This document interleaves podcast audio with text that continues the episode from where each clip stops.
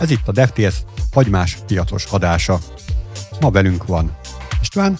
Sziasztok! És én Róka vagyok. Sziasztok! A heti legfontosabb hírünk, hogy a hangyák tömege becslések szerint elérte, meghaladta a Földön élő összes emlős, meg mindenféle állatnak az összsúlyát.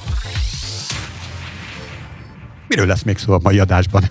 Ugye lesz valami informatika is. Új Java verzió van a polcokon, Adobe bevásárlás, GitHub bevásárlás, milyen is a Schuster cipője, hol vásárolhatunk memoriket, hol vásárolható meg a Spacetime 7.2, tennék még a kosárba egy teliverem fejlesztőt, Rastal törtött Linux van-e eladó. Hát akkor tényleg kimegyünk a piacra. Néha így elgondolkozok a témahíreken, hogy itt most miről is fogunk beszélni.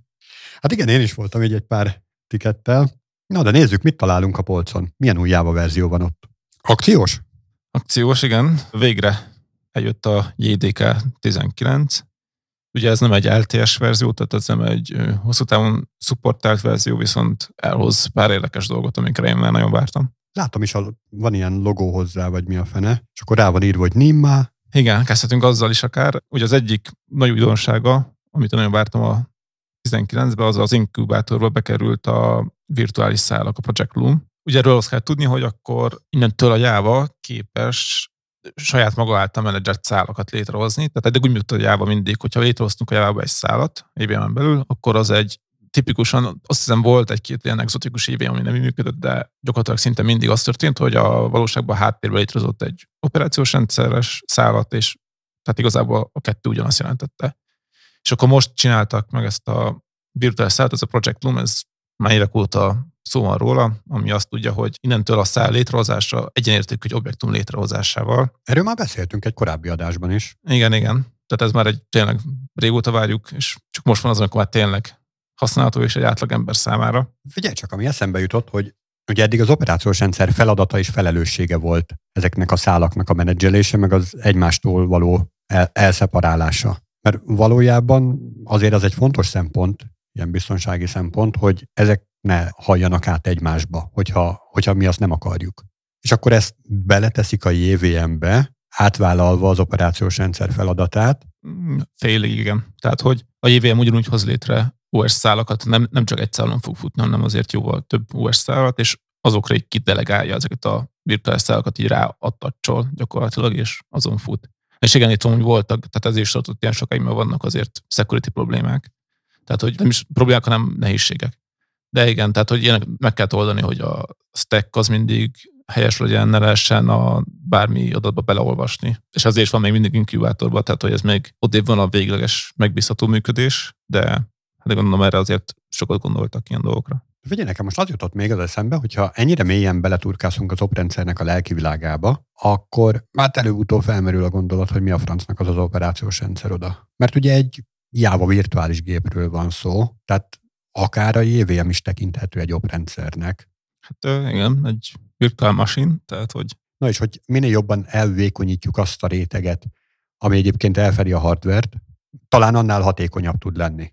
Hát igen, tehát maga a JVM biztos, hogy hatékonyabb lenne, de ugye itt meg arra céloznak, hogy a programok, amiket írnak rá, azokat, tehát hogy sokszor eljönnek problémák, és hogy ezeket akarják minél egyszerűbbé tenni, hogy ne az legyen mindig. Tehát akkor a végén viszont az, hogyha nincsen, tehát ha JVM nagyon lapos, akkor meg a különböző framework amiket használunk, hogy könnyen legyen meg az alkalmazás, azok lesznek vastagok.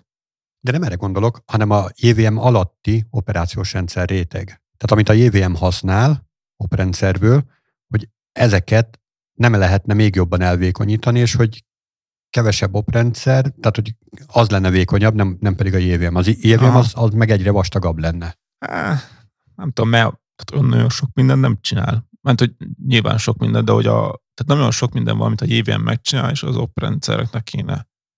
Tehát, hogy a szálkezelés is, gondolom itt azért vannak olyan speciális use case amik egy op rendszerre nem átvezethetőek, tehát, hogy ugyan meg kell oldani mindkét helyen valamilyen módon. Tehát a, igazán nem is tudom, hogy ütemez meg, tehát hogyan dönti el, amikor van sok ezer virtuális szállat, hogy akkor most melyik legyen az, ami fut is ténylegesen, az, hogy oldja meg a JVM a háttérbe, de gondolom azért egy egyszerűbb algoritmus, mint az oprendszeré, ahol ugye különböző prioritásokat is kell kezelni, hogy kernel, meg nem tudod, azért van egy jóval komplexebb feladat. És ő igazából a JVM erre csak ráül, és egy az ő egyszerű dolgait meg tudja könnyebben oldani. Uh-huh. És most ez az egyszerűt időszerűen mondom, mert nyilván számunkra ez iszonyatosan nehéz lenne. Jó, tehát akkor a Java operációs rendszerre arra még várni kell, de úgy tettünk egy lépést errefele. Ö, igen, és ezzel kapcsolatban már ki is jött az első virtuális szál alapú webszerver, web framework. Ez a Helidon Nima. Ugye erről azt kell tudni, hogy a Helidon az a Oracle által fejlesztett mikroframework, tehát ezek már az ilyen mikroszerviz világra készített framework, és ebből már van egy alfa verzió, a Nima, ami virtuális szálakat használ. És akkor a demót kipróbáltam, az tök jó. Szerintem az ő fejlesztői is úgy voltak, és ezért adták ezt a nevet neki, hogy kipróbálták ezeket a virtuális szálakat, működik, nimma, működik. Nagyon jó. Igen, tehát itt ugye akkor innentől az az előnye, hogy virtuális szálakon fut, hogy az egy viszonylag olcsó erőforrás, tehát nem, ugye a rendes szál azért az, annak van stackje, oprendszer hívás, oprendszer is azért véges számú szálat tud ütemezni, mert azért bonyolult dolog, meg mégiscsak. És itt meg a virtuális szálakat hozza létre, a, tehát minden kéréshez létrehoz egy virtuális szálat, sőt többet, amennyire én tudom. Tehát úgy van, hogy van egy kérés, ami fogadja, van egy kérés, ami írja, meg visszaválaszol, tehát hogy több alapvetően azt hiszem én HTTP kérésénként is két szálat hoz létre talán alapértelmezetten a framework, és akkor innentől nem kell arra gondolni fejlesztés közben, hogy mi a művelet blokkol, hogy mit kell ilyen reaktív módon megírni, hanem igazából végig struktúrált kódot lehet írni viszonylag egyszerűen. Tehát nyugodtan használhatsz továbbra is ilyen blokkoló műveleteket, mert úgyis annyi szál lesz, hogy az bőségesen elég lesz. Igen, ez az elképzelés. Van rá már terheléses teszt? Hát nyilván van ilyen csili grafika, hogy mennyire gyors és milyen jól bírja. Hát nem a gyorsaság, igazából tényleg az áteresztő képesség, tehát a mennyiség az, ami érdekelne. Amúgy ezt kell tudni ezekről a grafikonokról, hogy jön egy új framework, és mindig ő lesz a legtutibb, akkor is, hogyha nem, Igen. de hogy valamilyen, szem, tehát kihoznak olyan szempontot, ami alapján ő lesz a legtutibb. Igen, ezért is, hát nyilván a, még a saját maguk által publikált csodás x-szeres szorszokat tudom mutatni, hogy mennyire gyors. Nyilván azt tudni kell, hogy amúgy ilyen téren nagy előnyben van, hogy a, ez a néma, hogy most már ez egy friss fejlesztés, itt ugye Oracle csapat fejleszti, tehát eleve a JDK 19 fejlesztőjével, tehát Java fejlesztővel szorosan dolgoztak végig, meg az új Java feature-ökre épít, tehát hogy nem az van, mint egy nettinél, ahol azért egy sok, nem tudom, 15 éves legacy kódot kell folyamatosan karban tartani, hanem egy viszonylag frissen fejlesztett kódbázis van, és ez adott előnyöket, tehát hogy innentől sokkal modernebb kódbázis, meg hát nyilván sokkal karcsúbb is, mert még nincs oda sok legacy maradvány benne. De igen, hát majd várunk majd még a mondjuk úgy, hogy független tesztekre, amikor a különböző framework összetesztelik, meg HTTP szervereket, hogy mi hogy teljesít. Ja, és még ami eszembe jutott itt, hogy ezt a Nimát ezt 2023 végére tervezik az első release-t, tehát az első nem alfa release-t. Tehát az első használatba vehető, tehát amit production környezetbe ajánlanak. Igen, és a, ugye akkor fog kijönni, egy év múlva, szeptemberben jön ki a JDK 21, ami a következő LTS verzió lesz. Szóval hogy ez alapján azért én most úgy érzem, hogy a 21-es verzióban már a virtuális szálak már nem csak inkubátorban lesznek, hanem hogy ténylegesen használatba vehető formába kerülnek, tehát hogy viszonylag gyors preview lesz. Én úgy érzem, egy egy éves preview lesz itt. Közben találtam én is néhány grafikont. Sebességben azt hozták ki, hogy általában gyorsabb ez az új rendszer, de mondjuk áteresztő képességben Érdekes, mondjuk így JSON meg HTTP2 TLS kiszolgálásban, így a Nettinél egy picivel több az, amennyit ö, át tud ereszteni magán, tehát nem egy olyan nagyságrendi ugrás. Hát igen, tehát az jó, mondjuk nem is lett meg, tehát hogy azért remélem, hogy Netti is egy lassú valami, tehát hogy már nagyságrendi dolgokat már csak nem lesznek. De hát igen, kíváncsi vagyok. Ha igazából tényleg azt lehet remélni, hogy könnyebben írható, olvasható, meg debugolható kódot kapunk.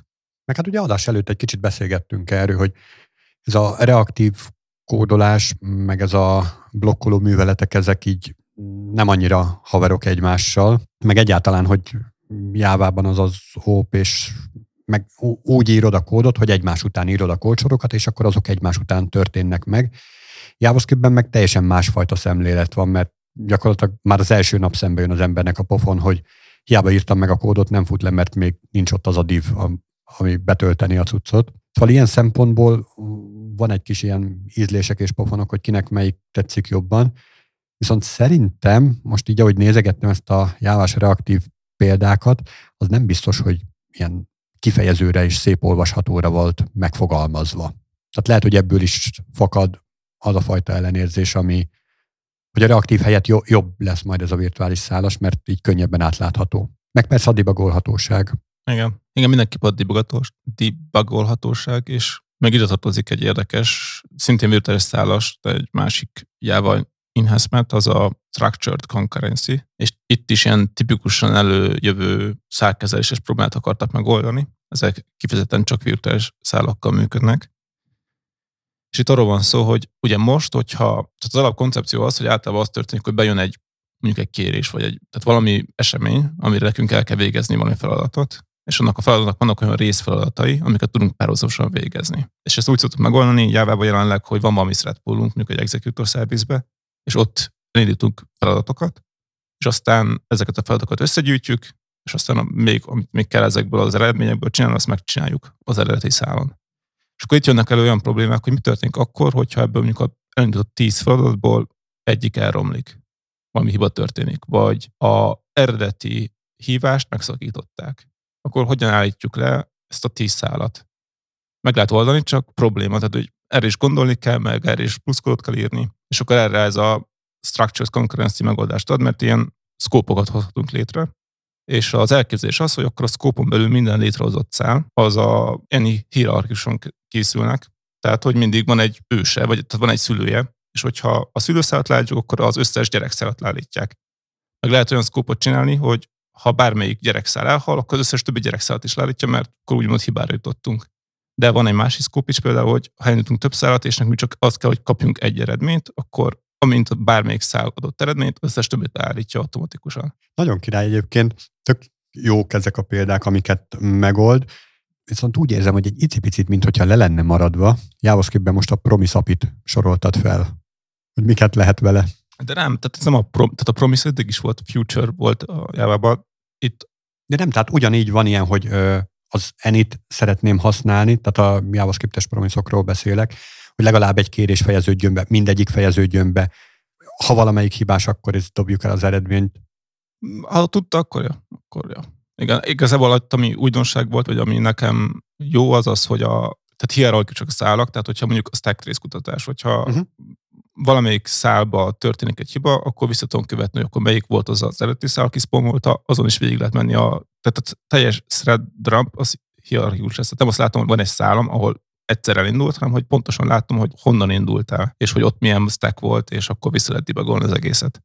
Hát ez biztos, hogy sokat fog segíteni így a debugoláson. Egyébként most így meg nem tudnám mondani, hogy pontosan mikor.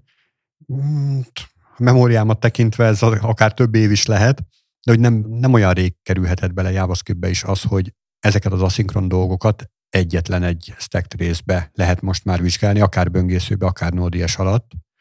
Hát korábban azért ott is kellett ilyen paraszdibak, hogy konzollog, és akkor tudom, hogy mi a helyzet.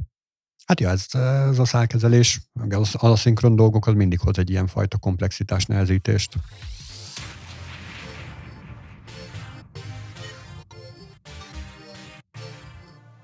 Na, akkor, hogyha a polcról levettük ezt az akciós jávát, tök jó, minden szuper, mit lehet még bevásárolni? Hát az Adobe az a Figma-t vásárolta be. Szóval ők is eladók voltak ezek szerint. Az igen. Jó, jó vaskos kosár.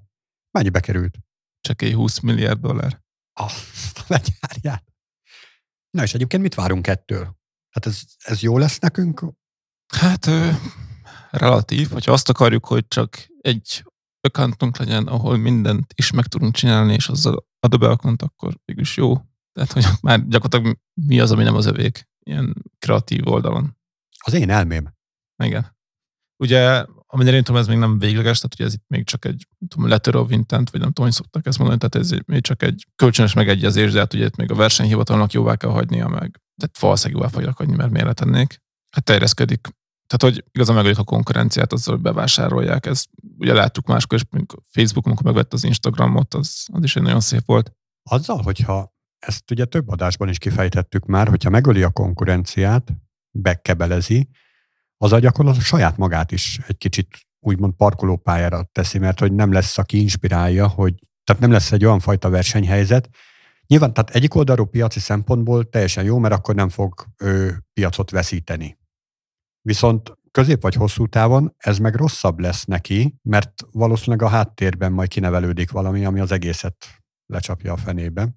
Hát vagy nem, mondjuk a Facebooknak sem jött még el az utódja, ő is akkorára nőtt. De egyébként én ezt, ezt így tökre vizionálom, hogy hát már most is azt mondjuk a Facebookról, hogy ez az öregek játszótere, és mikor lesz az a pont, amikor azt mondjuk, hogy a Facebook helyett már mást illik használni. És akkor úgy, ugyanígy képzeld el, hogy valami kreatív termékre, és akkor azt mondjuk, ja, hát az Adobe az régen volt ilyen kreatív cucc, hogy Adobe, és akkor most már inkább valami mást. Ja, hát az a baj, tényleg nagyon nehéz elképzelni mindkettő, mert mondjuk a Facebooknál is az van, hogy nem tudom, hogy azért figyeltet, hogy bejön mondjuk a TikTok, bejön a Bíril, bejönnek ilyen új dolgok, és ugye megvan a platformuk, meg van a rengeteg felhasználó, és iszonyatosan gyorsan le tudnak másolni bármit innentől. Mert ezek egyik se dolgok, hogy fú, valamit tök úgy, mert hogy adott a dolog, tehát nekik van egy nagy felhasználóbázisuk, nagyon könnyen átvesznek bármit, és eladják annak a felhasználóbázisnak, és maguk nem tartják. Ezért rossz, hogy ilyen nagy előnyben vannak, és onnantól szerintem nagyon nehéz leütni őket. Hát azért elég nagyot tud harapni, mit tudom én, egy TikTok az egész piacból hát pillanatok igen. alatt. Igen, ott mondjuk sikerült elég jó. De itt az adobe is azért azt érzem, hogy gyakorlatilag mi az, amit nem tud valaki megcsinálni. Tehát, hogy hangokat lehet szerkeszteni, képeket lehet, videókat lehet, effekteket lehet. Mit nem lehet? Mindent tud. És még bevásárolni is tud. Igen. De amúgy, tehát amúgy van előnye is, tehát tényleg amúgy az elég jó, hogyha valakinek van egy ilyen adobe és ökantja, fizet érte, nem tudom, havi pár dollárt egy, egy magánszemély, és, és mennyi mindenhez hozzáfér. Rövid távon jó, hosszú távon meg majd meglátjuk. Na, erről az egy akkontos témával kapcsolatban, ugye volt korábbi adásunkban, amikor beszélgettünk arról, hogy a nagyobb cégek összehoznak egy ilyen egy platformos bejelentkező cuccot, ami Fido-nak lett nevezve. Ezt el tudnád mondani röviden, hogy pontosan mi ez? Hát ugye ott egy ilyen cross-platform jelszómentes bejelentkezést a cél, tehát ilyen tipikusan ilyen biometrikus azonosítóval lehessen felhasználó számára azonosítani, és aztán a háttérben meg ilyen gyakorlatilag kulcspárokkal, tehát hogy ilyen privát, publikus kulcsok vannak a háttérben, tehát hogy amikor beregisztrál valaki egy rendszerbe ilyenkor, akkor nem a felhasználó nevet adja meg, hanem csak egy publikus kulcsot, és akkor azzal azonosítja magát. De akkor ezt úgy kell elképzelni, hogy én szeretnék az A szájton regisztrálni, ehhez tőlem a, egy másik eszközöm generál egy ilyen kulcsot, és akkor azt adom meg ezen az A szájton, úgyhogy tehát a B eszközön generáltam ezt a dolgot. Uh-huh. És akkor innentől ugye, tehát hogy fogod a Windows gépeden így regisztrálsz, és utána meg már a mondjuk az iOS-es telefonon is be, be tudsz jelentkezni vele. Ezt a cuccot, ezt nem teljesen értem, hogy minek kell ezek, ezekkel a kulcsokkal vacakolni. Én úgy tudnám elképzelni, igazán használhatóra ezt a dolgot, hogy van az A-site, én szeretnék oda regisztrálni, megadom, hogy én vagyok én, tehát mit, valami azonosítóval, hogy én vagyok a róka, és akkor ő küld a róka, nem tudom, telefonjára, vagy kiválaszthatom, hogy milyen eszközömre szeretném, hogy küldjön, küld az én eszközömre, kiválasztott eszközömre egy értesítést, hogy na, akkor te voltál az? Csak rányomok, hogy oké, okay, és kész. Én ezt így tudnám elképzelni, így ilyen kö- könnyű használatnak. Sőt, valójában a legtutibb az lenne, hogyha azon az a nem is kéne azt úgy nagyon bizonygatnom, hogy én én vagyok, tehát nem kéne ezt így meghatároznom, hanem valami QR kódos vagy akármilyen rendszerrel csak megmutatnám neki a, az egy, egyébként birtokolt eszközömön generált QR kódot, ő azt beolvassa, akkor utána megkérdezni az én eszközömön, hogy tényleg akarom-e, és hogyha igen, akkor készen vagyunk. Tehát ne kelljen már semmit gépelgetnem. Hát te gépelni igazából nem kell. Az új nyomat, hogy a Face ID vagy ilyesmivel fogja azonosítani a eszköz. Vagy hát a, nem tudom, a Windows-on a Windows Hello, vagy nem tudom, milyen vannak a arc felismerős uh-huh. rendszernek. Tehát, hogy igazából általában ilyen biometrikus azonosításra épülnek ezek. Na, csak hogy, tehát, hogy van egy X szolgáltatásom, meg van egy Y eszközöm, amit birtokolok. Tehát az Y eszközön, azon persze oké, és a biometrikus azonosítás minden. De az X dolgot azt most venném használatba, oda még én nem adnám oda az én biometrikus dolgaimat, mert azért az új lenyomatomból csak néhány van. Igen, de tehát, hogy a, az eszközön csinálod a biometrikus azonosítást, és a eszköz és a szájt között már kulcsalapú megy. Tehát a, Na a... és honnan tudja az a szájt, hogy az én eszközömmel kell beszélgetni, nem pedig a tieddel? Azt meg kell mondanom, hogy én én vagyok. Hát igen, de az most nincs hogyan, de meg, megoldják. Hát gondolom, hogy e-mail címet gépeljünk be, aztán akármi. Mm. Na és erre gondolnék én, de hogy... nem, nem szerintem be kell gépelni, tehát hogy hát úgy, hogy most is van Apple-ös SSO igazából, tehát most is van az, hogy amikor meg Google-ös, hogy akkor a Google fiókommal szeretnék bejelentkezni erre uh-huh, a felületre. Uh-huh. Tehát valószínűleg ugyanaz történik itt is. Ja, tehát nem adom meg a szájtnak, de a szájtot futtató böngészőnek megmondom, hogy azért én én vagyok. És akkor ott, ott azért még a hagyományos, nem tudom, e-mail című jelszóval be kell lépnem a Google-be. És akkor onnantól kezdve ott ben vagyok. Azért, hát oda, azért mondom egyszer még be kell valamikor, de hogy ugye ott meg a, tehát magán az eszközön meg megvan neked a biometrikus azonosításod már. Hát, hogyha ugyanazon az eszközön használom, de most képzeld el, hogy most eléd rakok egy tök új számítógépet, ahol lépje be a böngészőben a valamibe. Na és akkor igen, erre van az, hogy ott meg azt lehet csinálni, hogy na igen, mondjuk azt nem tudom. Tehát azt tudom, hogy tud ilyet, hogy a Apple-nél például, hogy a belső állán keresztül szinkronizálja ezeket a kulcsokat. Hát csak akkor tiéd az eszköz. Na én erre gondolnék, hogy bekapcsolja a kamerát, webkamerát, megmutatom neki a telefonon generált QR kódot, aztán csók, csináljátok meg. És akkor megkérdezi a telefonon, hogy tényleg te voltál? Rányomok, hogy igen, akkor igen, ha meg nem, akkor meg mehet a fenébe. Tehát ez a gépelgessünk befele dolgokat, ez annyira old school. Na, szóval visszakanyarodva az adóbos témához, hogyha csak ez a cél, hogy egy account legyen, hát akkor ez a Fido is labdába rúghat, de valószínűleg itt azért más, más dolgok lesznek. Lehet, hogy az integrációt is a termékek között még kicsit jobban megoldják, úgyhogy lehetnek ennek jó kimeneteléni. Igen, tehát röviden biztos, hosszatban meg reméljük.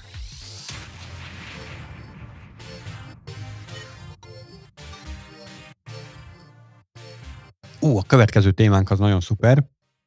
Ugye úgy lett eladva, hogy a, a GitHub az megveszi az NPM-et. Na de hogy a, ki a GitHubnak a tulajdonosa, az, az sem olyan nagyon régi történet, a Microsoft megvette a GitHubot, és akkor most valójában a Microsoft pénzeli azt, hogy legyen megvéve az NPM, ahol azért, tehát az, mi az NPM? Ez a Node Package Manager, a Node.js kódoknak a default csomagkezelője. És amikor valaki egy csomagot készít, mondjuk azt, hogy kedvenc csomagom az is13 nevű csomag, ami megmondja egy számról, hogy az 13-e, tehát amikor valaki egy ilyen csomagot készít, akkor az, az a de facto szabvány, hogy ebbe a csomagkezelőbe kell, hogy elérhető legyen, mert akkor gyakorlatilag mindenkinek elérhető. És akkor ezt a csomagkezelőt veszi meg a Microsoft a GitHubon keresztül. Azt tudni esetleg, hogy mennyiért veszi meg? Hát ez jóval olcsóbb, ez ilyen 7,5 milliárd dollár. Jézusom.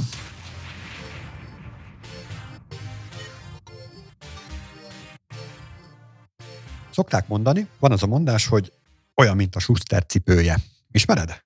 Nem rémlik, hogy hallottam volna. Na hát igen, ezt bele is tettem ide a témához tartozó kártyára, hogy egyáltalán mi is az a Schuster. A Schuster az régen cipész volt, cipőkészítő, vagy cipész, vagy nem, tehát valami cipővel foglalkozott. Lényeg az, hogy bementél abba a boltba, és rettenetes lábszak fogadott. Jó, nyilván nem, de hogy érted, tehát cipőkkel foglalkozott. Milyen érdekes egyébként, hogy kivesznek ilyen szakmák, és már azt sem tudjuk, hogy mit jelent a neve és egyszerűen nem, nem létezik. Ugyanilyen például a lámpa gyújtogató, ami a kis hercegben van, és akkor ez egy konkrét szakma volt. Most meg gyakorlatilag ott járunk, hogy full automatizáltan működik, tehát valamilyen fényérzékelőre bekapcsolnak a világítások, és hogyha Sőt, ugye utcán mész, akkor olyan is van, hogy amikor arra mész, akkor felgyullad a lámpa, előtted, utánad kettővel, és amúgy meg nem. Tehát, hogy ilyen energiatakarékos tudtok is vannak. Na mindegy, ez csak egy kis kitekintő. Schuster ugye a cipész, és akkor a, a, az a mondás, hogy olyan, mint a Schuster cipője, hát a, ő ugye cipőkészítő, és pont az ő cipője szokott valami nagyon tróger lenni, és akkor ezt a mondást azokra szokták mondani, hogy mit tudom, te egy weblap készítő vagy, akkor hát, na, hát te weblapod olyan, mint a Schuster cipője, tehát mindenféle izé, trógerség rajta van, nincs rajta content, nem kereshető, nem akadálymentes, nem szép, nem áttekinthető, stb. stb. De ugyanígy bárki bármiben dolgozik, akkor az ő szakmájára, hát hogyha ilyen mondást kap, akkor valószínűleg nem, nem olyan minőségben készíti el a, a szakmájához illő dolgot, mint amit egyébként meg munka közben elvárt saját magától is. Na, és hogy hogy hoztam ide, vagy miért hoztam ide ezt a témát? Hát most már egyébként már beindult a Verkli, szóval most már kaptok adást, sőt, mire ezt meghalljátok, addigra már két adás is kimegy. De lényeg az, hogy augusztusban tartottunk egy kis szünetet, szabadságok voltak, jó idő volt, elmentünk kicsit pihenni, főleg én, én jó nagy szabit tartottam, és hát valamikor szeptember elején jöttem vissza, mint a rossz idő. Meghoztam nektek ezt a pocsék időjárást, bocsánatot kérek érte utólag. És hát a kettő között azért eltelt jó, jó sok idő, viszont úgy terveztük, hogy majd közben is lesz valamilyen adás, tehát már így előre fölvettünk valamit, és akkor azt majd később publikáljuk, meg amit utána fölvettünk, azt majd gyorsan publikáljuk, de hogy ebbe egy kis porszem került ezek közé a fogaskerekek közé. És lényeg az, hogy majdnem egy hónapig, vagy a fene tudja, hogy meddig nem kaptatok semmilyen friss tartalmat, pedig tudjuk jól, hogy nagyon szeretitek a DevTales, és mindenkinek egyébként ajánlottátok volna, hogyha lett volna új adás, de most már megtehetitek. Tehát most már ajánljátok. És akkor azért hoztam be ezt a témát, hogy egy kicsit uh, legyen ilyenfajta betekintő, hogy hogyan is zajlik ez a, ez a történet, mi hogy csináljuk ezt a dolgot. Hát most úgy zajlik, hogy most egy hétfői napon itt ülünk sötétben, most már azt lassan ránk sötétedik, még éppen megy le a nap, de hogy most már lassan ránk sötétedik, fölveszük ezt az adást, valamikor átkonvertáljuk, és akkor valamikor egy-két napon belül ez megvágásra kerül, mert nyilván a kölgésünkre senki nem kíváncsi, úgyhogy ezeket a részeket ezek kikapkodjuk, meg azért szóvicekből is szokott kiesni belőle, de azt mindig megsiratom, de hogy tehát azért próbálunk valami olyan fajta kontentet előállítani, ami valamennyire vállalható, bár szerintem így sem vállalható, de mindegy. És akkor megtörténik ez a vágás, akkor leellenőrizzük, hogy tényleg ez így frankó lettem, tehát hogy van egy, egy szakmai elbírálás, tehát olyan szempontból, hogy tartalmi elbírálás, meg van egy olyan fajta elbírálás, hogy hangminőség, meg ilyen, ilyen fajta szempontból is jó legyen. És hogyha minden frankó, hogyha nem frankó, akkor nyilván akkor Goto egy, és akkor kezdődik újra az egész folyamat. Hogyha minden frankó, zöld lámpát kap, akkor készül belőle a, a weboldalra, tehát a devtales.sivaforce.com weboldalra egy kis tartalom, és akkor ez fog szétpublikálódni gyakorlatilag a podcast platformokra, amiken tudjátok hallgatni, meg egyébként a weboldalon is meg tudjátok hallgatni az adásainkat. Szóval nem annyira on the fly, tehát nagyon-nagyon messze vagyunk szerintem az élőadástól, hogy úgy élőbe toljuk, mind minőségben, mind időben. Lehet, hogy jobb is egyébként mindenkinek, hogy nem élőben toljuk ezt a kontentet. Szóval ez volt az oka annak, hogy most így egy kicsit elakadtunk így az adás folyammal, hogy hát ebbe a folyamatba én nem szóltam a Jóskának, a Jóska nem szólt a Bélának, a Béla nem szólt nekem, és akkor így nem szóltunk egymáshoz. Közben már vettünk fel adást, csak ez még nem került megvágásra, ez még nem került elbírálásra, és akkor ez még nem ment ki így élesbe. De most már minden sinem van, úgyhogy jók vagyunk. Ja igen, és hogy miért hoztam be? Hát azért, hogy ezt elmondja ezt a monológot, nem, nyilván nem. Azért hoztam be ezt a témát, mert van egy olyan fajta szemlélet, ez a línes módszertanhoz kapcsolódik, és ezt szokták egyébként cégeknek javasolni, hogy rajzoljanak fel az ő előállított értékükről egy ilyen értékáram folyamatot, hogyha jól emlékszem ez a szakszó hozzá.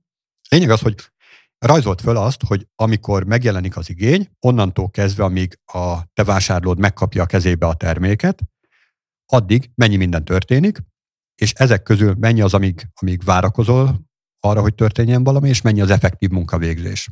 És nyilván az, hogy már átküldtem a Jóskának az anyagot, ez egy várakozás egész addig, amíg a Jóska effektíve el nem kezd vele foglalkozni, és lehet, hogy neki csak annyi a dolga, hogy rápipál, hogy igen, mehet.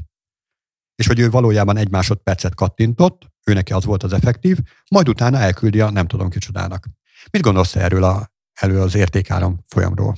Mennyire jó, vagy mennyire hasznos, vagy? Nehéz. Hát Igazából itt arra gondolok, hogy tehát vannak folyamatok, és amikor van egy ilyen már bejáratott gyártósorod gyakorlatilag, akkor úgy minden jól működik, mert mindig megvan a következő elemet meg kell csinálni, és akkor mindenkinek fasza. Aztán amikor ilyen van, hogy kiürül a pipeline, akkor meg vájdalmas nagyon, hogy mindent újra töltsünk. Ugye a gyártósornál, amit említesz példát, az mondjuk azért sántít, mert hogy előre te egy feltételezéssel élsz, hogy majd úgy is fog kelleni, tehát hogyha mondjuk tegyük fel egy autógyárról beszélünk, és kezdjük az első csavarnak a megmunkálásával, onnantól kezdve egészen addig, amíg a kész autót kulcsal készen meg nem kapja valaki, az rohadt sok meló. Ezt a rohadt sok melót azért nem lehet egy perc alatt végrehajtani, viszont amikor te bemész egy autószalomba, akkor egy perc alatt szeretnél ott, ott lenni az autónál, és a kettő közti különbséget azt úgy hidalják át, hogy hát általában januárban el szoktunk adni ennyi mennyiséget, úgyhogy már előre már tavaly júniusban elkezdjük termelni hozzá az alapanyagokat, meg összeszerelni, meg stb. Azért, hogy januárban azt a nagyjából ennyi mennyiséget azt ki tudjuk szolgálni. Na és ebben ebben is tud segíteni ez a, ez a fajta ö, optimalizálás, ez a lean szemlélet, hogy a várakozásokat, azokat, tehát először térképezt föl azt, amikor a folyamatod várakozik. Tehát vannak az értékteremtő lépések, meg vannak a köztes várakozó lépések, és a várakozásokat azokat szüntesd meg. Most én belegondolok, hogy hogyha kapunk egy specifikációt, hogy hmm, a specifikációs folyamatot, azt korábban egy szolosos adásban meghallgathatjátok, hogy ott mennyi minden történik, de az is ilyen nagyon hosszúra nyúlhat. Tehát akár egy projekt életének a egyharmada is lehet. De hogyha ezt ettől most eltekintünk, és ténylegesen megkapja egy fejlesztő csapat a specifikációt, amire mindenki rábólintott, onnantól kezdve egészen addig, amíg megkapja a készterméket, szerinted mekkora a különbség a, a effektív értékteremtés és a várakozás, vagy a teljes átfutási idő között? Hát fele, harmada az effektív.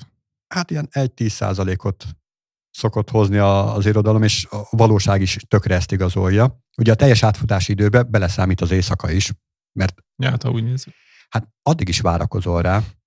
És mit tudom én például egy hibajegynél, tökre érthetetlen, hogy mondjuk egy hetet kell várni, hogy kijavuljon egy hiba, holott valójában a, a tényleges dolog, tehát a, a tényleges hibajavítás, az megvan mondjuk 10 perc alatt, csak előtte még az, hogy jó, akkor ezt hogyan lehet reprodukálni, környezeten megnézni, tényleg levalidálva, oké, okay, beérkezik, akkor beesik egy poolba, abban a poolban is várakozik, és akkor oda kerül a fejlesztő, ja, hát az tényleg 10 perc, puf, kész.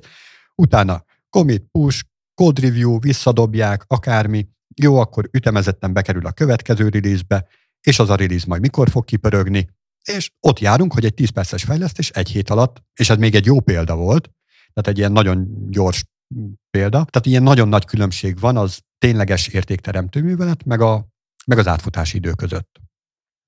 Hát igen, ez így van. Tehát amúgy nem tudom, ez így, ez egy olyan dolog, amivel így javítani mindig lehet, de elfogadni is kell. Tehát, hogy nem kapunk mindent azonnal, amit akarunk meg, hogy ha nem így lenne, tehát ha az van, hogy mindig mindent azonnal megcsinálunk, én úgy érzem, az még több problémát okozna. Tehát, hogy lehet, hogy gyorsan meg lenne, de lehet, hogy nem lenne olyan jó. Tehát, hogy, tehát, hogy gondolok például arra itt, itt a hibajavítós példára, hogy hogyha kiadnánk minden lépést, nem lenne release, akkor lenne release, amikor hibát javítunk ki, minden nap kiadnánk mondjuk 10 verziót abból a rendszerből, és ember legyen, aki végkövető, akkor most melyik verzióban mi változott, egyik hibajavítás hoz egy másik hibát, akkor az most, tehát hogy én úgy érzem, hogy ez, tehát ezek a folyamatok lassúak, de amúgy, tehát van előnyük is.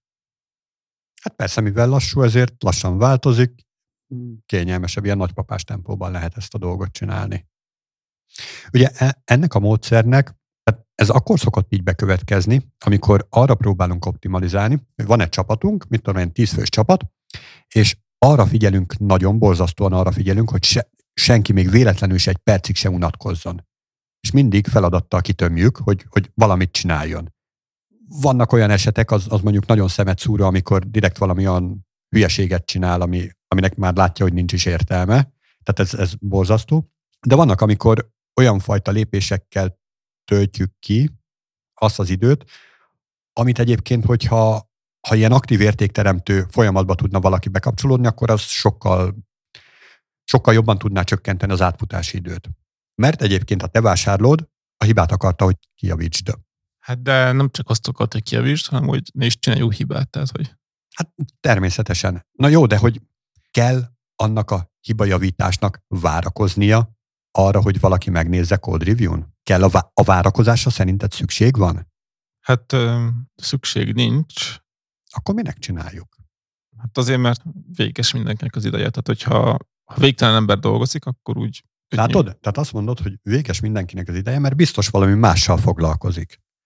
Hiszen úgyis száz százalékra ki van tömve ő feladatokkal. De hogyha nincs 100%-ra kitönve, hanem van egy kis luft, mit tudom, csak 80%-nyi feladat van rajta, akkor pont oda tud nézni. Hát de mikor, de akkor se azonnal. Tehát, hogy az a 80 százalék az nem azt jelenti, hogy azonnal képes oda nézni. Tehát hát akkor nem is... kell azt a 20% lyukat azt mondjuk péntekre időzíteni, hogy hosszú hétvégét csináljon. Lehet azt így napközben is. Igen, értem, de akkor is, tehát valami akkor áthatás mindenképp lesz. Tehát, hogy lesz valamekkora átfutás, csak érted, tehát teljesen más annak az optikája, hogy volt egy hibajegy, és még aznap kikerül, és mondjuk 8 órás átfutással megy, szemben azzal, mint hogyha egy hét alatt kerül ki. És mondom, ez, ez még egy jó példa. Kedvencem ilyen hat órás effektív munkával egy fél éves átfutás, megtörtént eset. Igen, hát nyilván mindig, tehát ez egy valós probléma, egy valós felvetés, hogy akkor miért kell százszerzalékra pörgetni, de én vagy úgy érzem, hogy a százszerzalék is mindig relatív. Tehát az emberek mindig hozzászoknak valamihez, és az a százszerzalék. Ja, hát persze, persze. Ez abszolút benne van ez a, ez a fajta kis csalás. Na jó, szóval, hogy ja igen, Egyébként én ennek a, ennek a szemléletnek, meg ennek a fajta folyamatjavításnak tök nagy lelkes híve vagyok, és hát pont ezért hoztam így ezt a Schuster cipője példát, hogy hát a mi adás folyamunk, meg az a fajta értékteremtés, remélem, hogy értéket teremtünk, de hogy e, ebbe a folyamatba, hát ebbe pont nem sikerült így belevinnem ezt a, ezt a szemléletet, de most így megtanultam, és akkor javítunk ezen a folyamaton is.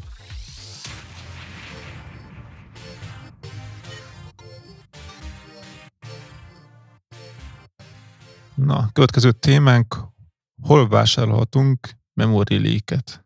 És már ide csúfolt a világ, hogy a JavaScript-be is van memory leak? Nem, természetesen nincsen. Egyébként tehát menedzselt nyelvről van szó, tehát nem fog a memória leakelni. Valójában hoztam egy cikket, amiben arról értekeznek, hogy hogyan tud a JavaScript-ben használt memória fragmentálódni. És gyakorlatilag ez a fragmentálódás tűnik úgy, mintha leak lenne, de hogy valójában nincs olyan fajta leak, amit így megszoktunk a jávában. Jó, nyilván, tehát nem, nem úgy a jávában, hanem hogyha tetszőleges nyelven elkezdesz memóriát menedzselni, akkor valószínűleg hülyeséget fogsz csinálni, és akkor egyre több és több memóriát fogsz lefoglalni, mert, mert elfelejtett felszabadítani, de egy menedzselt nyelvnél ilyenről szó sincsen. Igen, hát annyi, hogy nyilván a Java is menedzselt nyelv, tehát ott is a GC takarít, de... Igen, csak hogyha te elkezdesz kollekciókat építeni, Igen, és nem, ott marad nem referencia. Fel. Így van. Akkor... Na tehát erre gondoltam, hogy egy normálisan használt menedzselt nyelvnél ilyenfajta probléma nem szabad, hogy előforduljon. Egyszerűen azt kell megtanulni, hogy nem szabad menedzselt nyelvben memóriát kezelned. Tehát nem szabad neked ilyen nagy kollekciókat, meg akármiket építeni, mert abból csak a baj lesz. Na, és akkor nézzük, hogy mit hoz ez a, ez a lib. Ez azt tudja, hogy hát ugye memory leak, ezt a fajta fragmentáltságot próbálták csökkenteni, meg egyáltalán analizálni, hogy, hogy ilyen lehet. És erre hoz egy tök jó példát, hogy mikor van ilyen, ilyen fajta referencia. Nem muszáj ilyen memóriakezelést megvalósítani, lehet ezt indirekt módon is, és nagyon érzékletes példát hoz. Azt mondja, hogy definiálj egy objektumot, obj egyenlő kapcsolzárójel pár. Tehát egy üres objektumot csinálsz, majd utána kiírod konzolra, konzol log, obj, azt így kiírta, majd utána az obj-nak értéket adsz, hogy egyenlő null. Vagy csak nem is adsz neki értéket, hanem egész egyszerűen egy függvénynek véget ér, és akkor ő azt várnám a GC-től, hogy felszabadítja, de mivel a konzolra kiírtad, a konzol kapcsolódik ehhez, és ő tart egy referenciát erre az objektumra. Úgyhogy innentől kezdve a konzol, mint memóriakezelő kollekció, ott tartja ezt a cuccot. Úgyhogy á, ne használjatok konzologot, amúgy sem. Használjatok erre valami értelmes, mint tudom, egy debug nevű libet, vagy valami hasonlót. De ettől függetlenül, tehát ez például egy ilyen tipikus esete, amire nem gondolna az ember. Na és akkor, hogy mitől fragmentálódhat a memória? Képzeld el, hogy van egy web alkalmazásod, egy single page app, az most nagyon menő, és amikor rákattintasz egy gombra, akkor történik valami, amihez tartozik valamennyi memória terület.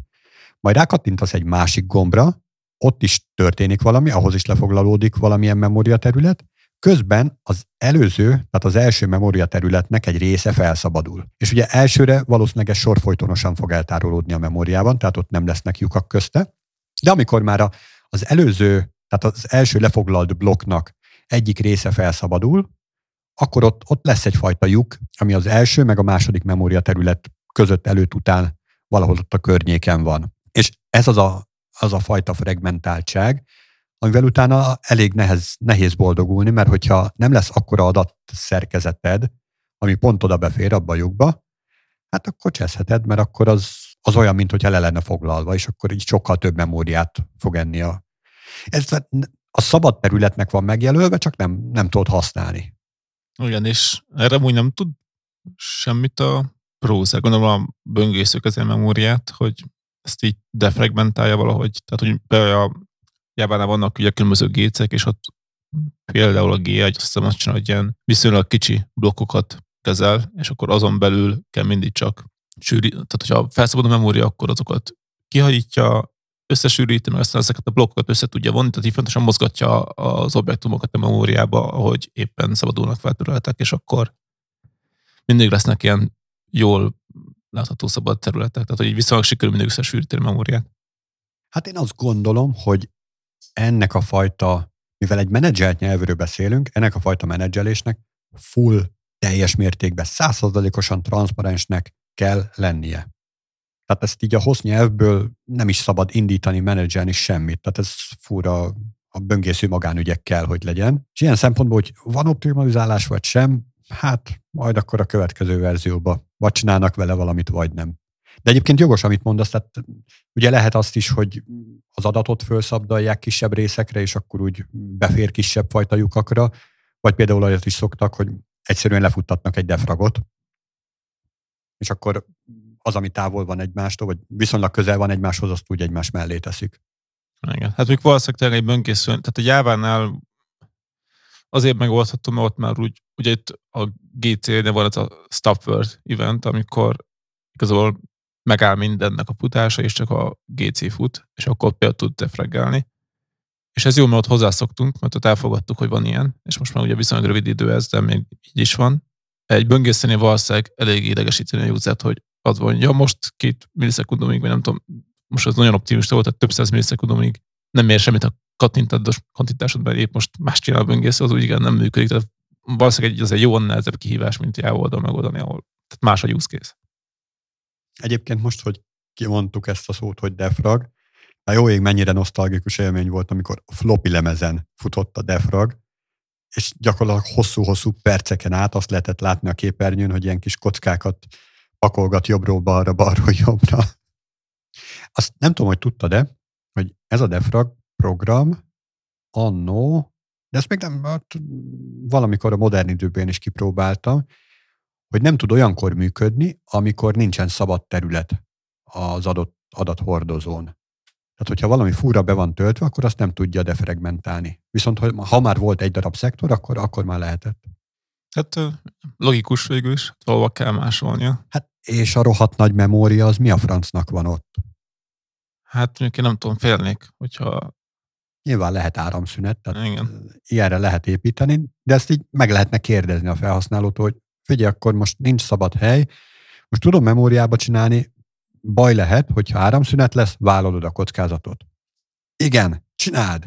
Jó, de hát, tehát, hogy eleve csoda, hogy elindul az a gép, ahol nincsen már. Tehát, hogy ki az, aki csinálj olyan diszket, amire aztán full betelik. Tehát, hogy... Hát én teszt céllal direkt csináltam egy ilyen flop, direkt flop lemezt, mert arra egyrészt nem kell olyan sok adat, másrészt ugye viszonylag kicsi a szektorméret, és hogy egyetlen egy szektor volt, tehát egy 512 bájtos méretű blokkról beszélünk, annyi volt szabad ezen a lemezen, és tényleg ilyen nagyon sokáig futott, és egyesével pakolgatta jobbról balra, balról jobbra, most csak ilyen teszéllel próbáltam.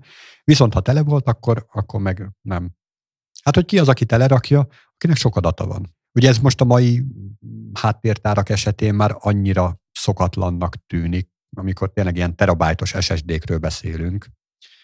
Na, egy szó mint száz, van ez a cucc, mindjárt mondom is a nevét, ezt a MemLab csinálta, ez egy open source framework. Amint a Facebook csinálta, és MemLab. Igen, igen, igen, tehát a Facebook csinálta, és pont ezt akartam mondani, hogy egy olyan problémát okoztak a React-ban, a React-nak a virtuális DOM kezelésével, jött elő ez a fajta probléma, hogy ilyenfajta memory leak találtak, és erre az a válasz, hogy legyen egy, egy, egy ilyen memory leak analizáló, vagy figyelő, vagy akármilyen cucc. Hát meg kell, hogy mondjam, utólag így, a, tehát elsőre így az az érzésem volt ezzel a cikkel kapcsolatban, hogy mi a fene, hát memory leak JavaScriptben, hát pont ahogy elkezdtük így mondani, hogy ilyen nincsen, és hogy valójában a Facebook csinált saját magának egy problémát, és akkor most így nagy dére durra bejelentik, hogy akkor erre a problémára erre van egy analizáló eszköz. Megoldás nincs, de meg találni a problémát. Igen, de hát basszus, tehát Ja, mindegy, nem akarom a reaktot ekézni, mert biztos szuper jó, csak hát na, például a Facebooknak a böngészős változatában, ahol, ahol ez fut, ott azért vannak döccenők. Na mindegy is, döccenjünk tovább a következő témára.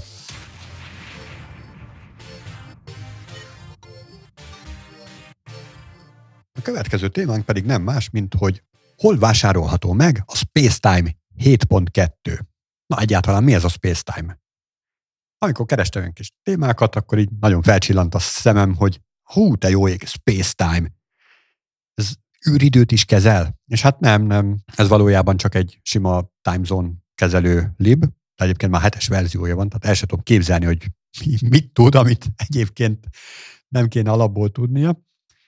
És ami miatt ezt behoztam, ugye egyre több, vagy egyre gyakrabban lehet arról hallani, most éppen nem, de hogy amúgy meg igen, hogy hú, a Mars, meg a Hold, meg, meg az űrbe, meg stb., és hogy arra tudsz-e valamilyen jávás, vagy akár javascriptes megoldást, hogy hogyan mérjük az időt a nem földön.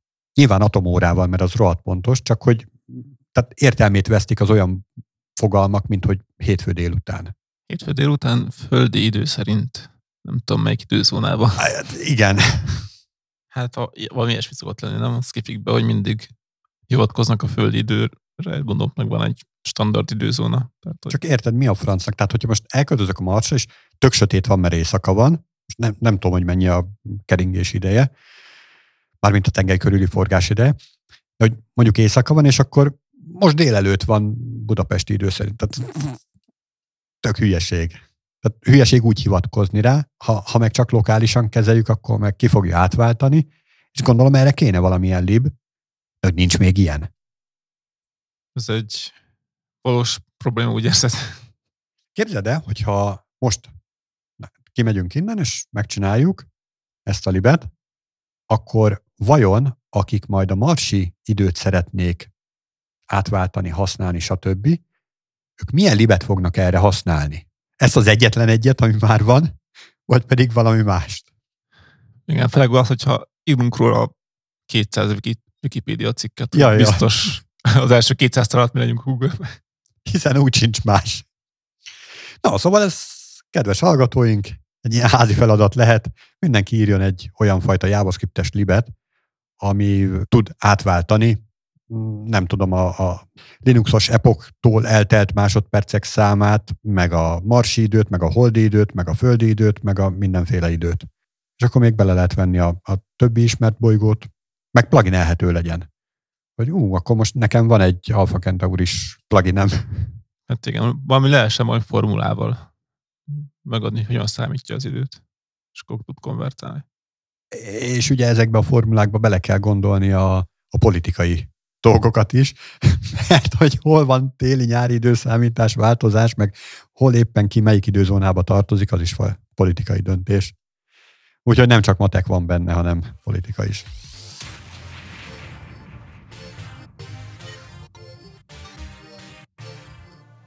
Na, megvan a következő témánk is, a full stack fejlesztőkről van szó. ők egy olyan veremben dolgoztak, amit Csalás. Hát szép a magyar nyelv. Na. na, és akkor hoztam egy cikket ezzel kapcsolatban, ami igazából azt próbálja boncolgatni, hogy miért van a, a fullstack fejlesztőknek ilyen nagyon nagy hype-ja. Miért olyan nagyon jó egy ilyen fullstack, és akkor ilyen pro-kontrákat tesz egyik mellé, másik mellé. Ugye a fullstackhez pro lehet az, hogy nagyon könnyű, egyszerű dolgokat átvinni teljes egészében. Tehát ugye az előbb említett átfutási időt az nagyban tudja csökkenteni, hogy így puf neki áll, és akkor nincs az, hogy átadom a feladatot valaki másnak, meg kétszer, háromszor, négyszer, ötször, tízszer ilyen feladat átadás van, hanem az elejétől fogva, az elejétől a végig, egy egybe végig letolja. A 8 óra értékteremtésnek a végén 8 óra érték lesz. Nem az lesz, hogy 10 perc értékteremtés, 7 óra 50 perc várakozás. Igazából így ezzel össze lehet foglalni a, a nagy előnyét. És ugye azt hozza ki ez a cikk, hogy ez ilyen MVP jellegű projektekhez, vagy kisebb projektekhez, kisebb feladatokhoz, ez nagyon jó fajta hozzáállás, pont ezért, mert nagyon-nagyon le tudja csökkenteni az átfutási időt. Viszont másik oldalról, és itt nem teljesen értek egyet a cikkírójával, azt mondja, hogy aki ilyen fullstack fejlesztő, ő neki nincs olyan mély szakmai tudása. Én azért valamennyire egyetértek. Nem azt mondom, hogy ez szabály, de azért tehát egyszerűen definíció szerint, ha valakinek sokkal több mindenre kell gondolni, tehát hogy több technológiát kell követni, akkor sokkal nehezebb, és sokkal nagyobb az esélye, hogy valamit azért csak nem követ annyira jól. Abszolút, ez teljesen, tehát így statisztikai alapon ez teljesen jól tud működni, ez a fajta feltételezés, és legtöbb esetben ez így is van. Viszont azért én nagyon sok olyan specialistával is találkozok, aki azt mondjuk rá, hogy ő X témakörnek a felkent szakértője, és egy fullstack fejlesztő úgy lepipálja, mint a húzat. Igen, hát ilyen is van. Szóval e, ez egyfajta prekoncepció, nem lehet ezt így általánosan ráhúzni mindenkire, úgyhogy én itt, itt egy kicsit így rezeg a léc, ezt nem teljesen értek egyet a cikk írójával. Úgyhogy a legtöbb dolgot azt ebből próbálja le, levezetni, hogy silányabb minőség lesz, meg time management isúk lesznek, amit egyébként helyek közel értek is. A másik oldalról, ugye time management alatt mit gondolunk, hogyha mondjuk van egy frontend fejlesztőd, meg egy backend fejlesztőd, és akkor mondjuk a backendes halad előre, ő elkészíti az apikat, és akkor frontend meg ehhez csatlakozik. És akkor milyen jó, hogy a, a backendesnek az idejét, az be tudom időzíteni mondjuk januárra, és majd márciusban lefejleszti a frontendes fejlesztő, és akkor a kettő között ott van egy, mit tudom, egy hónapnyi várakozási idő. Szemben azzal, hogyha egy full, te, full stack fejlesztő nekiállna, és akkor február közepére ő valószínűleg befejezni a dolgot, tehát nem egy meg egy lenne, hanem, hanem kevesebb lenne belőle. Tehát ilyen szempontból ezt a time managementet is vacilálnám. Viszont amivel maximálisan egyetértek, az, hogy nagyobb projektek esetén, amikor komplexebb dolgot kell megvalósítani, ott szerintem jobban előkerül az, hogy egy specialista, tehát aki egy témakört jobban, mélyebben ismer, több use case, több tapasztalata van benne, ő neki több eszköze lesz az eszköztárában, és mivel több eszköze van, ezért jobban tud az eszközök között a problémához illőt választani, és ugye ez a tipikus eset, amit úgy szoktam mondani, hogy van egy kalapácsom, minden szöget be tudok vele verni, és még a teát is meg tudom vele keverni. Hát a teja keverése nem pont a kalapács lenne a legjobb eszköz. És akkor ez a stack fejlesztőnél meg azért jöhet ki, mert mondjuk, és hát itt lehet, hogy igaza van, négy a cikk írójának, hogy ahhoz, hogy te stack legyél, ahhoz mondjuk abból a technológiából egy eszközt ismersz, de hogyha ott van még 21 másik, azokat már nem lesz vele tapasztalatod, mert nem volt rá időd, vagy nem lesz rá időd. Viszont mondjuk pályaváltóknál meg tökre működhet. Tehát, hogy átment egyik technológiából a másikba, és mind a kettőt mélységében ismeri. Szóval... Igen, meg hát ami nekem így előjön, mint hát én legalábbis mindig úgy érzem, hogy probléma, hogy egy full stack fejlesztőnek mindenre kell gondolni, mert gondolni kell arra, hogy hogy lesz frontend oldalon, hogy lesz backend oldalon, hogyan kommunikálnak egymással, amúgy a fejlesztés végig, tehát a fejlesztés során végig ezt a szemléletet, ezt meg kéne tartani. Meg képzel csak el, volt egy ismerősöm, akinek egyik haverja mesélte, hogy látott már ilyet, hogy egy bekendes fejlesztő lefejlesztett egy krados apit, a frontendes fejlesztő meg elkészítette a hozzátartozó felületet, és megjelenített tíz rekordot, mind a tízhez egyesével kellett beke- bekérdezni. Tipikus esete, hogy nem beszéltek egymással, hogy egyébként kéne egy olyan, amikor egybe tizet. Igen, tehát hogy ö, az abszolút igaz, de tehát, hogy, tehát az sose jó, igen, hogyha a backend meg a frontend egymástól szeparálva dolgozik, mert annak, de viszont meg az előnye is, mert hogyha viszont egy összedolgoznak közben, de akkor a backendes a backendre koncentrál, annak a, hogy az hogyan kell jól megcsinálni, meg ott milyen kívások vannak a frontendes a frontendre, és aztán amikor ütközéspontok vannak, akkor megbeszéljük, hogy mi legyen a kompromisszum, meg hogy mi a jó megoldás végül. Nem az van, hogy a frontendes kell mindenre gondolni, és egyszerűen tehát véges a agyi erőforrás, ami tehát egy idő után az ember azt mondja, jó, jó lesz ez így, és nem az, hogy már pedig meg akarom az egészet jól, hanem hogy mindegy csak működjön végig már. Vagy úgy érzem ilyenkor mindig az, hogy az, hogy magamból indulok ki, tehát én például tudom, hogy én nem szeretek frontendezni, és ezért én mindig úgy csinálnám, hogy frontend az mindig egyszerűbb legyen, és, és nem, attól nem lesz jó a termék, vagy nem lesz jó végeredmény, azért, mert úgy csinálom, ahogy nekem jó. Uh-huh, uh-huh. Na egyébként ebben maximálisan egyetértek, hogy a frontend az minél karcsúbb legyen. Ezért szokott olyan sok feladat esni rád. Na, de például, tehát visszakanyarodva a cikkhez, mond ilyeneket, hogy a, a, a full stack fejlesztőt, amikor fel akarjuk venni, akkor annak valószínűleg alacsonyabb mm, bérezése lesz, mint egy specialistának, aki nagyon szélsőséges ecskészeket is tud és fejben tart. És mondom, én itt érzem egy kicsit, hogy billeg, hogy nem, nem feltétlen. Tehát, hogy hiába hogy specialista, attól még közel sem biztos, hogy, hogy a full stack fejlesztő nem fogja őt lepipálni. Azt hiszem, hogy igen, van ilyen, de hogyha, tehát hogyha van egy jól fizetett full stack eset, meg egy jól fizetett specialista, akkor az a specialista valószínűleg jobb. Tehát azért azt várnak. Abban az egy témakörben. A full stack meg végig tudja tolni ezért a teljes szkópot. Igen, de hát ez tehát, mm. és itt egyébként nem, nem is érzem igazságosnak, hogy a full stack kevesebb bérezés járna, azért, mert azokat az ecskészeket nem tudja. Igazából szerintem ez feladatfüggő is nem. Tehát van olyan feladat, ahol többet ér egy fullstack mert jó fizetés kap, de elvégzi úgymond két ember munkáját, vagy tehát, hogy nem kell, nincs külön, nincsen külön rólok, és emiatt hatékonyabban lehet csinálni, de viszont komplex feladatokra már szerintem ez egyszerűen nem jó. De sokkal jobb, hogyha szeparálva vannak a feladatok, és mindenkinek meg van a maga a kis része, amelyekkel foglalkozni, és arra tud koncentrálni. És mi van, hogyha nem horizontálisan, hanem vertikálisan szeparáljuk a feladatokat? Tehát nem úgy, hogy frontend, meg backend, meg nem tudom, adatbázis, meg, meg ilyen ezért csúnyaságokat mondok, hanem úgy, hogy feature. És akkor nem, mit tudom én, három, négy, öt, tíz fejlesztő dolgozik együtt különböző technológiákban, hanem három, négy, öt, tíz fejlesztő dolgozik együtt különböző feature-ökön, de amúgy teljes mértékben full stack mindegyik. Hm. Én nem tudom, hogy... Ezt tudod, miben lenne gáz a kódolási stílusban? Hát abban meg az egész architektúrában. Tehát, hogy folyamatosan refaktorálni kell a kódot, és úgy, hogyha között párhuzamosan fel, készülnek a feature-ök, tehát olyan konfliktusok lesznek meg. Tehát, hogy úgy érzem, hogy nehéz feloldani akkor a, az ilyen refaktorálós, meg architekturális változásokat, amik előjönnek fejlesztés közben.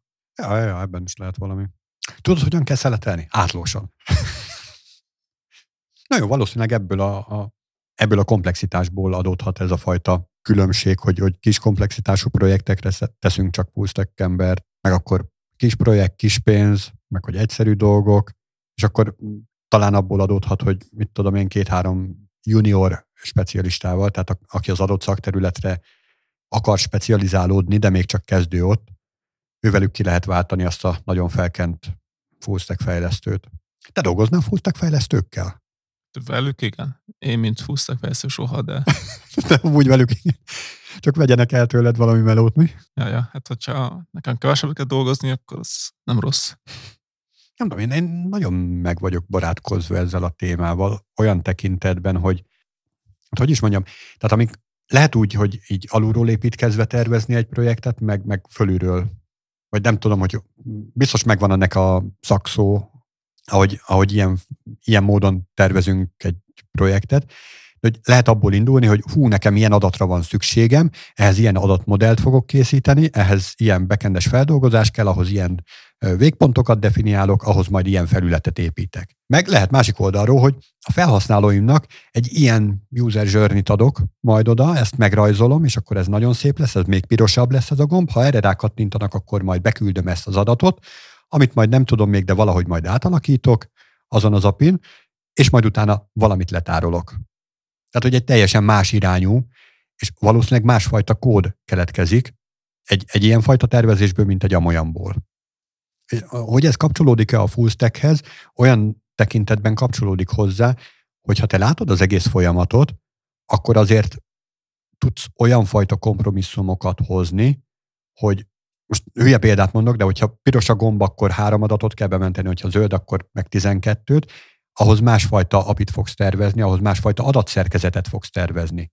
Szemben azzal, hogyha a specialistád van az adatbázisban, akkor ő meg fogja mondani, hogy mi a jó adatszerkezet, mert ő azt tudja. De a felületet meg nem ismeri, aztán lehet, hogy hülyeség sül ki belőle. Hát igen, de itt mindig ugyan, ugyan, ugyanoda jutunk vissza, hogy beszéljenek. Nem is azt mondom, kis projektnél ez tök jól működik, de egyszerűen, ahogy úgy érzem, vagy mindig azt érzem, hogy a komplexitással sokkal jobb, hogyha szakterületekre bontjuk, és nem pedig. Tehát, hogy sokkal jobb, hogyha mindenkinek csak kis dolgokat kell átlátni, és tehát nem olyan jó, tehát vannak hátrányai, de valahogy jobban kiméljük az embereket, hogy nem kell az egész kódbázist átlátniuk, és mindenem végigmenni, hanem csak az adott kis részletével kell mindenkinek foglalkoznia. Most a Douglas Adamsnek a, az a könyve jutott eszembe, talán valamelyik részében a galaxis utikalógus toposoknak abban volt a, az a paranoid android, akinek ilyen végtelen nagy kapacitása volt, és akkor megkérdezték tőle, hogy hogyan lehet átfőzni, vagy valamilyen nagyon triviális kérdés, és teljesen ki volt rajta akadva, hogy itt vagyok akkora agyi kapacitás, hogy mindent meg tudnék oldani, és akkor erre kell fókuszáljak, ezt, ezt kell megoldanom most, és ezt így komolyan. Na jó, hát mindenki döntse el, hogy neki melyik a jobban bejövős, ugye a full stack, vagy pedig a specializáció.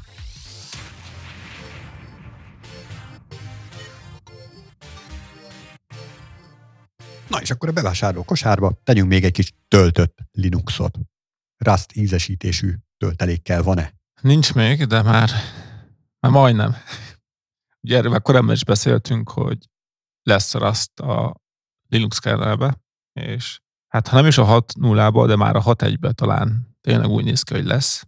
Úgyhogy ezt is megérjük. Ugye az előny az az, hogy a, tehát a Rust egy olyan programozási nyelv, ami nagy figyelmet ad a, a memória biztonságra. Várja, várja meg, mielőtt így nagyon belemélyednénk, azért tegyük úgy helyére.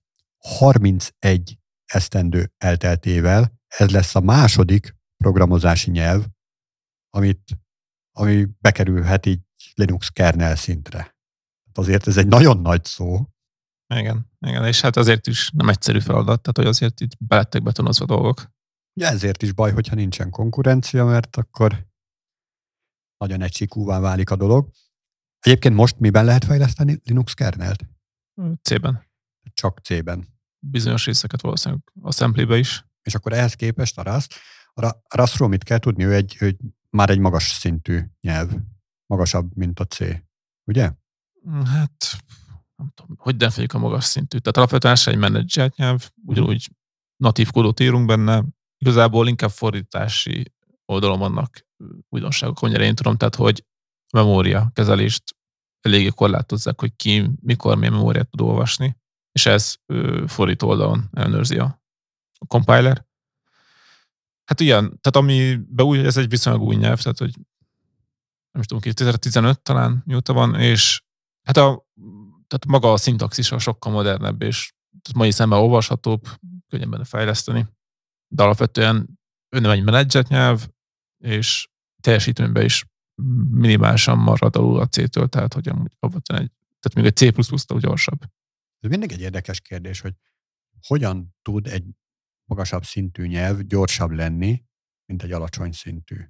Egyébként volt korábban egy, egy szinte már vérre menő vitám abban a tekintetben, hogy valaki azt állította, hogy valamelyik C, vagy nem tudom, C++, vagy akármiben olyan kódot ír ő, ami garantáltan gyorsabb lesz, mint amit megírok assembly-ben. Szerintem az jó.